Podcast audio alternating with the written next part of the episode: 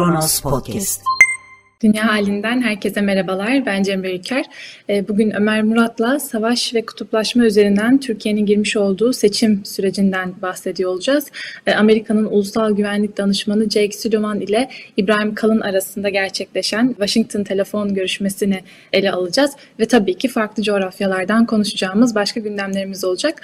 Ömer Bey isterseniz bu haftanın anahtar kelimesiyle başlayalım. Biraz bu sürtük fiyaskosunu e, ben konuşmak istiyorum. Fikirlerinizi merak ediyorum. Öncelikle bir ülkenin Cumhurbaşkanı'nın yani Türkiye demokrasi tarihinde gerçekten iz bırakmış bir hadiseye katılan ki verilere baktığımız zaman 3 milyon kadar insandan bahsediliyor. Sürtük demesi böyle cinsiyetçi bir rötoriği kullanmasını e, tabii ki de e, ben şahsen kabul etmiyorum. Biliyoruz zaten siyasal İslam'ın kadınlarla derdi büyük. Bunun farkındayız. Bir diğer yandan aslında Erdoğan'ın sivil itaatsizlik hareketini kadınlara yönelik argo bir kelime tercih ederek özdeşleştirmiş olsa da kadınlara referans vermesini bir yönüyle kadın direnişinin bilinç altında yer ettiğini de gösteriyor benim gözümde. Siz neler söylemek istersiniz bu konuda? Öncelikle Türkiye gibi yani köklü bir devletin başında bulunan bir zatın böyle e, argo kelimelerle hitap etmesi gerçekten hepimiz için üzüntü verici. Ya öyle ya da böyle bu tavırlar, bu sözler bir Türk olarak, bir Türk vatandaşı olarak hepimizi üzüyor. Yani hani insan gerçekten Türkiye gibi bir milleti, devleti yöneten bir idarecinin böyle temel görgü kurallarına, ifadelerine çok dikkat eden bir kişi olmasını bekliyor. Bu olmayınca da gördüğünüz gibi yani burada hiç telaffuz ederken affedersiniz gibi terimler kullanmamız gereken bir küfür, bir argo ifadeyi sanki böyle sıradan bir ifadeymiş gibi kullanıyoruz. Gerçekten bu üzüntü verici. Yani bu şu an Türk siyasetinin düşmüş olduğu seviye hakkında çok maalesef ciddi bir fikir veriyor. İşin siyasi boyutuna baktığımız vakit ise Erdoğan'ın son grup konuşması 2023 seçimlerinde ne tür bir strateji izleyeceğine ilişkin bize temel bir fikir verdi. O da şu, başta kamplaşma siyaseti uygulayacak ve bu kamplaşma ve kutuplaşma siyasetini çok ileri noktalara götürmeye hazır. Konuşması sırasında kullanmış olduğu ifadeler, böyle kasten tahrik etmeye yönelik tavırlar yani bu böyle prompterdan gözünü ayırdığı vakit kazara ağzından çıkan cümleler değil. Ben konuşmayı çok dikkatli dinledim. Yani böyle tahrik etmek için özel bir böyle çaba içerisindeydi. Sesinin tonu ve kullandığı ifadeler. Hani insan sinirlenir de ağzından bir şey çıkar. Erdoğan o gün tam böyle sinirlenerek konuşmuş gibi bir hava oluşturmaya özel bir önem veriyordu. İkincisi ise çok ilginç geldi bana. Konuşmanın girişinde yani kafasında ne olduğunu, zihin altında ne olduğunu iyi anlamamız bakımından. Muhalefetin altılı masanın hangi adayı çıkartacağını bizi hiç ilgilendirmiyor gibi bir söylemde bulundu. Fakat daha birkaç dakika sonra Kılıçdaroğlu'na e, sorular böyle 10 tane soru yöneltti. Ve bence aslında bu 10 soru ki bazıları böyle çok zorlama sorulardı. Aslında 10. sorudaki niyetlerini saklamak için önüne 9 e, tane soru eklenmiş gibiydi. İşte 10. soruda da Kılıçdaroğlu'na yüreğin varsa, cesaretin varsa karşıma Cumhurbaşkanı adayı olarak çık mesajı veriyordu. Yani şimdi bir yandan kim çıkarsa çıksın umurumuzda değil derken diğer yandan Kılıçdaroğlu'nu böyle aday olması için tahrik etmeye çalışmak bu tabii birazcık Erdoğan'ın gönlünde yatanın ne olduğunu, hangi aday olduğuna ilişkin bize fikir verdi. Evet gerçekten bu jargon krizi yani sizin de bahsetmiş olduğunuz gibi seçim öncesi kutuplaşmanın bir tık daha ileri götürüleceği bir vaziyet ortaya koymuş oldu. Zaten Kadın Dernekleri Federasyonu da Erdoğan'ın bu söylemini yargıya taşıyacaklarını açıkladılar. Yani adalet sisteminin bağımsızlığını tartışabiliriz ama sen bile olsa bence aksiyon alınmasının önemli olduğunu düşünüyorum, öngörüyorum. Zaten Perşembe günü bu Erdoğan'ın jargon problemi sadece kürsüden değil gençlerle toplandığı bir program vardı TÜBİTAK'ta. Orada öğrencilere hitap ederken Batı'nın ilmini alacaksınız, ahlaksızlığı değil demiş. Ben de dinledim.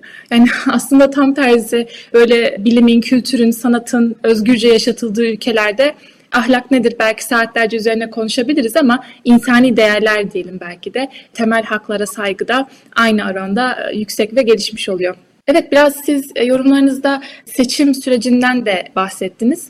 Sınır ötesi harekatlarla da ilgili söylemler devam ediyor ama özellikle girilen bu ekonomik e, dar boğazda seçim sürecinin nasıl etkileneceğini düşünüyorsunuz? Geçtiğimiz günlerde birkaç tane anket sonucu da açıklandı. Onları da değerlendirdik. Hükümet bu ekonomik krizi sürekli yok sayıyor fakat açlık sınırına dayanan bir fakirlik seviyesiyle insanlar baş başa bırakılmış durumda. Sizce oylar yine de Erdoğan'a gidecek mi yoksa hükümeti değiştirmek konusunda bir isteği arzusu olan vatandaşlar hangi isme nereye doğru yönelecekler? Öncelikle anketler kesin bir şey gösteriyor. Erdoğan da AKP'de hatta MHP'de kan kaybediyor. Bunda bu kesin. Ekonomik krizin iktidarı etkilemeyeceği diye bir şey söz konusu değil. Ve açıkçası bu yapılan son zamlar, elektriğe, doğalgaza, benzine yapılan son zamlar ki bunlar çok faiz zamlar. Bunlarla birlikte Erdoğan'ın yakın dönemde bir erken seçimi gündeminden çıkarmış olabileceğini düşünüyorum. Bunun nedeni de yani yakın dönemde bir yerlerden bir kaynak bulunur. Belki Körfez'den, belki Suudi Arabistan'dan ve bu, bulunan bu kaynak sayesinde bir geçici rahatlama sağlanır. O rahatlama olur olmaz yani işler daha kötüye gitmeden çünkü iktidar bence artık bu ekonomiyi kolay kolay düzeltemeyeceğinin farkında. Tek hedefi işte seçime kadar böyle bir şeyden gemiyi yüzdürmek. Ondan sonrası Allah kerim e, tarzı bir yaklaşım var. Ama o ekonomik rahatlamayı sağlayacak kaynak bulamadılar. Bulamayınca da bu zamları yapmak zorunda kaldılar gibi geliyor bana. Yani bu dedikodular Kasım'da bir erken seçim dedikoduları. Yani bunu da düşünüldü. Belki bu da artık bu zamlardan sonra geri plana düşmüş olabilir. Bizim anketlerden gördüğümüz husus Erdoğan'ın böylesine bir ağır ekonomik kriz ortamında Erdoğan için, iktidar için kolay bir seçim süreci olmayacağı şeklinde. Galiba zaten o yüzden biraz da böyle karşısında CHP liderini görmek istiyor. Yani anketlerde şöyle bir şey gözüküyor. %30'a yaklaşıyor neredeyse kararsız seçmen. Ve bu seçmenin büyük bölümü iktidardan kopan seçmen. Ve Erdoğan'ın kafasındaki düşünce bu seçmeni bir şekilde geri çekmek veya bu seçmenin muhalefet tarafına geçip oy vermesini engellemek. Yani artık böyle bu ekonomik krizin derinleşmesi nedeniyle o kararsız seçmeni yanına çekmek konusunda umutsuzluğu arttığı için kafasında şu an acaba bu seçmenin muhalefete gitmesini ben nasıl engellerim sorusu var. Bunlardan biri Türkiye'deki bu zaten var olan bir kutuplaşma var. Bu kutuplaşmayı daha da arttırarak muhafazakar sağdan kopan oyların CHP'ye kaymaması. Yani CHP'ye diyorum diyeceksiniz ki orada Deva var, Gelecek var, Saadet Partisi var, İyi Parti var. Cumhurbaşkanlığı seçiminde iki aday olacak neticede. Yani iki aday ön plana çıkacak. Öyle olunca da hani bunu bir CHP'nin adayı bir de işte sağın adayı, solun ve sağın adayı şeklinde bir seçim düzenleyerek bu oranları %27'ye %28'e çıktığı görülen kararsız, protesto eden seçmenin muhalefete kaymasını engellemek. Tabii bir de burada %12'lik 13'lük bir Kürt oyu var. Bu Kürt oyunu da muhalefete kaymasını engellemek için veya muhalefetin bu Kürt oylarına hitap etmesini engellemek için de Suriye'ye bir sınırlı askeri operasyon düzenlemeyi planladığını anlıyoruz. Bir de şunu eklemek istiyorum yani en azından Kılıçdaroğlu Erdoğan için tanıdık bir muhalif isim değil mi? Yani alternatif karşısında birisi de olacaksa belki Kılıçdaroğlu'nun tercih etmesinin sebebi bu olabilir. E tabii yani hani tanıdık bir isim. Tabii hani burada maalesef Türkiye'nin bazı hani gerçekleri var. Kılıçdaroğlu'nun böyle kimlik olarak kutuplaştırma siyasetini yürütebilmek için daha kolay bir isim olduğunu düşünüyor.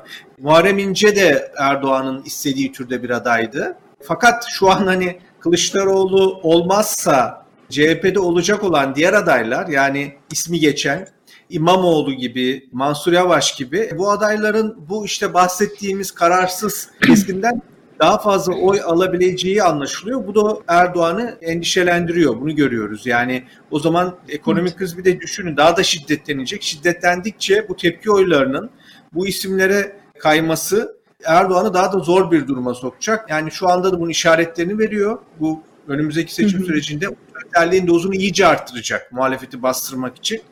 Yani bir noktada bu işler kontrolden çıkar. Bir yandan siz ekonomik kriz yüzünden halk çok ciddi sıkıntı içerisinde alternatif arayışında ama diğer yandan da siz alternatiflerin ortaya çıkmasına müsaade etmiyorsunuz. E böyle olmaz. Yani bu grup konuşmasında Erdoğan şöyle bir şey sundu. Yani ben devlet başkanıyım. Yani ben devletim. bana karşı çıkanlar da devlete karşı çıkıyorlardır. E, devlete karşı çıkanlar Otomatik da terörist. vatan hainidir.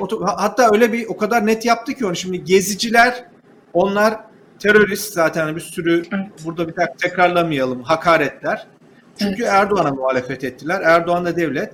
17-25 Aralık yolsuzluk Erdoğan'ın yolsuzluklarını ortaya çıkarttılar. Yani Erdoğan'a karşı geldiler, e, devlete karşı geldiler.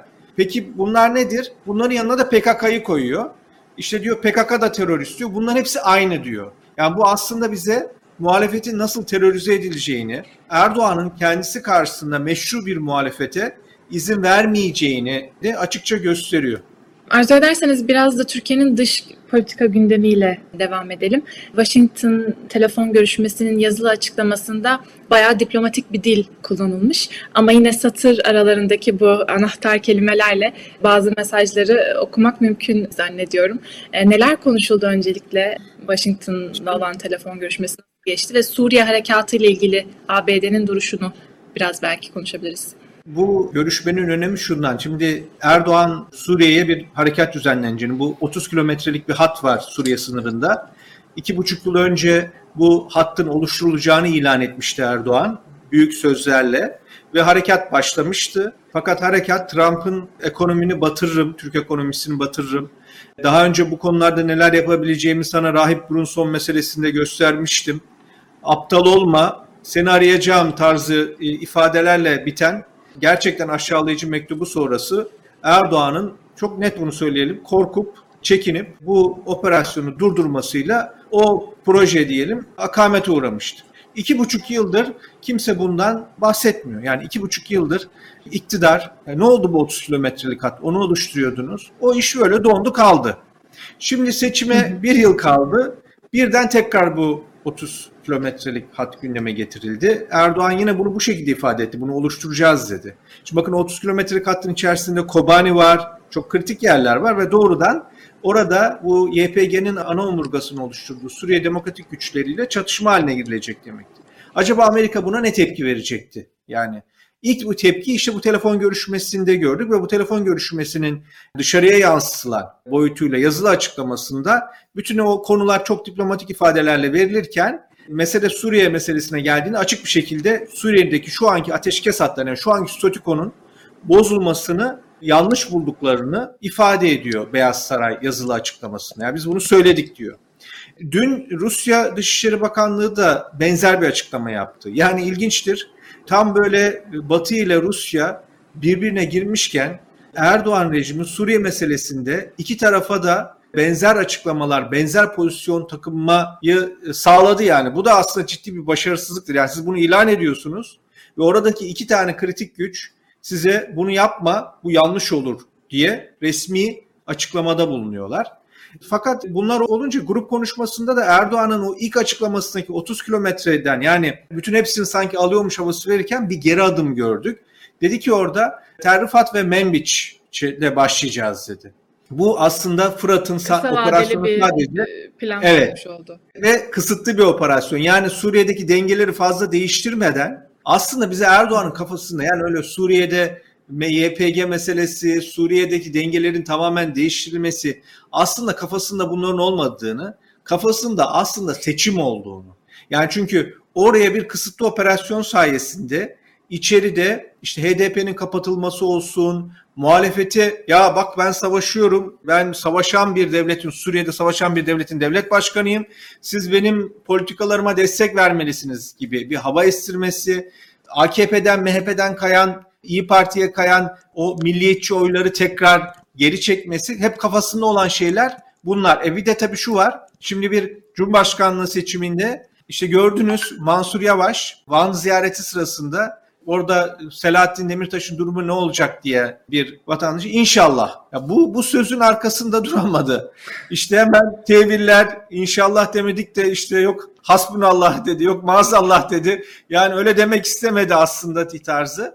Şimdi düşünün ki siz Terrifat'tan yani Suriye'den şehit cenazeleri geldiği vakit bunun daha ne kadar fazla hassaslaşacağını ve Erdoğan'ın karşısındaki muhalif adayın çok ihtiyaç duyduğu Kürt seçmenlere erişmesinin ne derece zorlaşacağını düşün. Yani Erdoğan'ın kafasında olan şey bu. Burada kısıtlı bir operasyonla içeride seçim satım halindeki hedeflerini gerçekleştirmek. Ve bence bu Terrifat ve Membiç açıklamasıyla da bu çok net ortaya çıktı. Muhalefetin bu konularda verdiği tepkilerden açıkça Suriye'de ne olup bittiğini tam olarak ne derece anlayıp anlamadıklarını çok böyle savunmada muhalefet ve böyle daha hucuma geçen, daha sorgulayan bir pozisyon takınamıyor Erdoğan'a bu konular. Şimdi mesela iki buçuk yıldır ne oldu bu 30 kilometre? Hani bakın Suriye'deki e, her şey yani Suriye'de o kadar çok yanlış ki bugün Suriye'de yani gömlek baştan yanlış iliklenmiş ve şimdi iktidar bize şunu tartışmamızı istiyor. Yani bu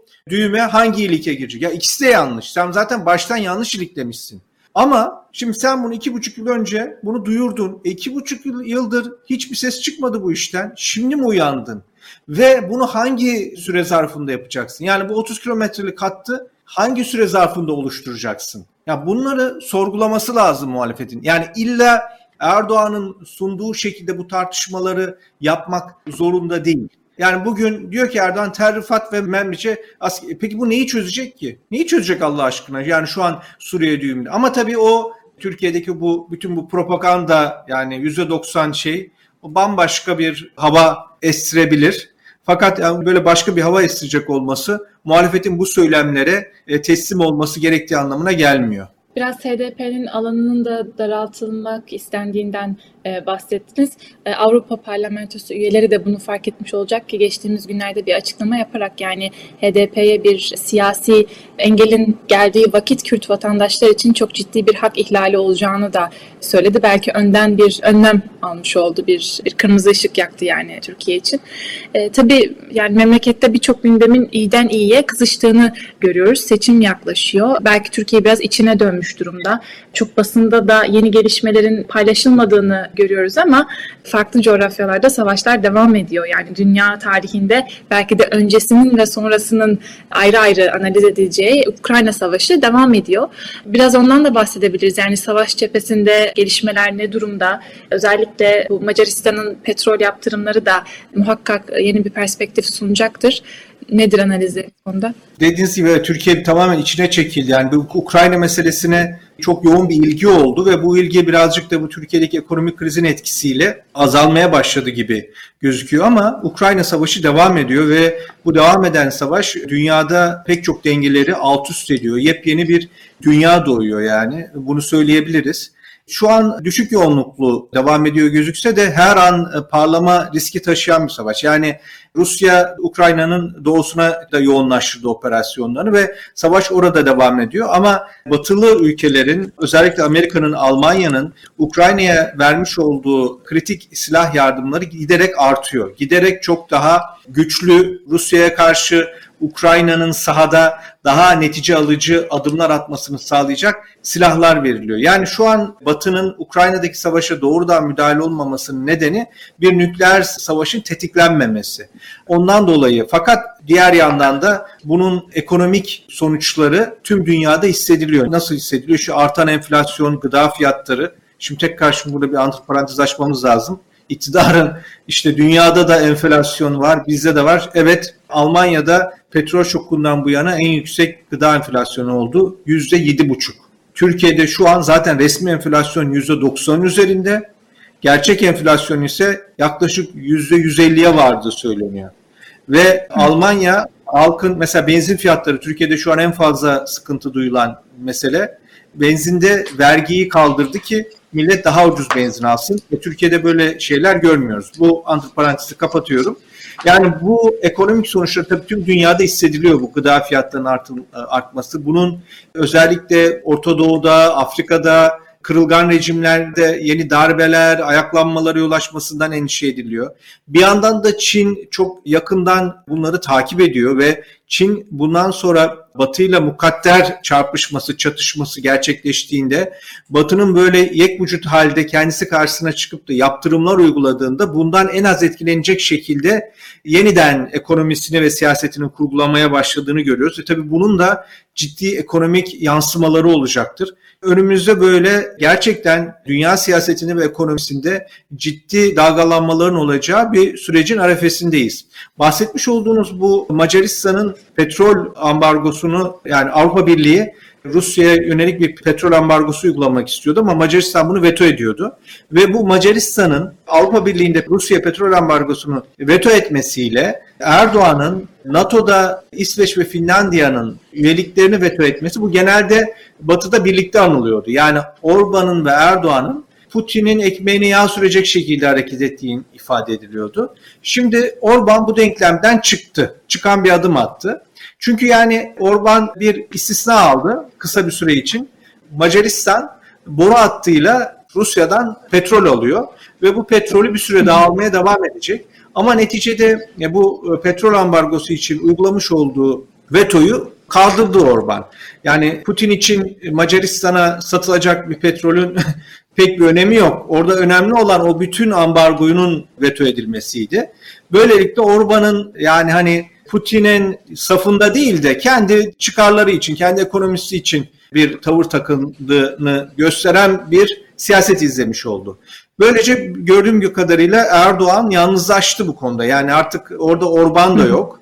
Ve Erdoğan'ın Batı ittifakı içerisinde böyle Putin'in işine gelir şekilde hareket eden tek otokrat lider gibi kaldığını görüyoruz. Bu da onun üzerindeki baskıları daha fazla arttıracaktır. Yani bir Orban'ın yanınızda olmasıyla birlikte böyle bu işlere karşı çıkmak var. Bir de tek başınıza karşı çıkmak var. O bakımdan da yani bu hem petrol ambargosunun Rus ekonomisine çok yıkıcı etkileri olacak. Bir yandan da dolaylı olarak Türk dış politikasına da böyle bir etkisi olacağını beklemek gerekir.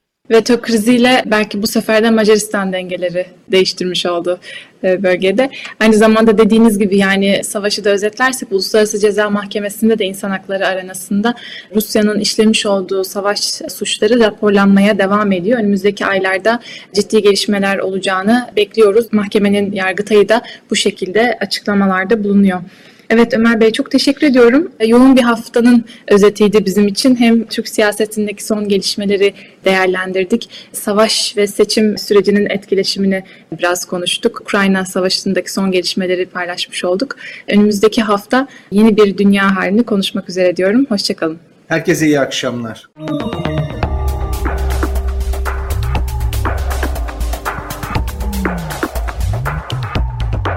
Kronos Podcast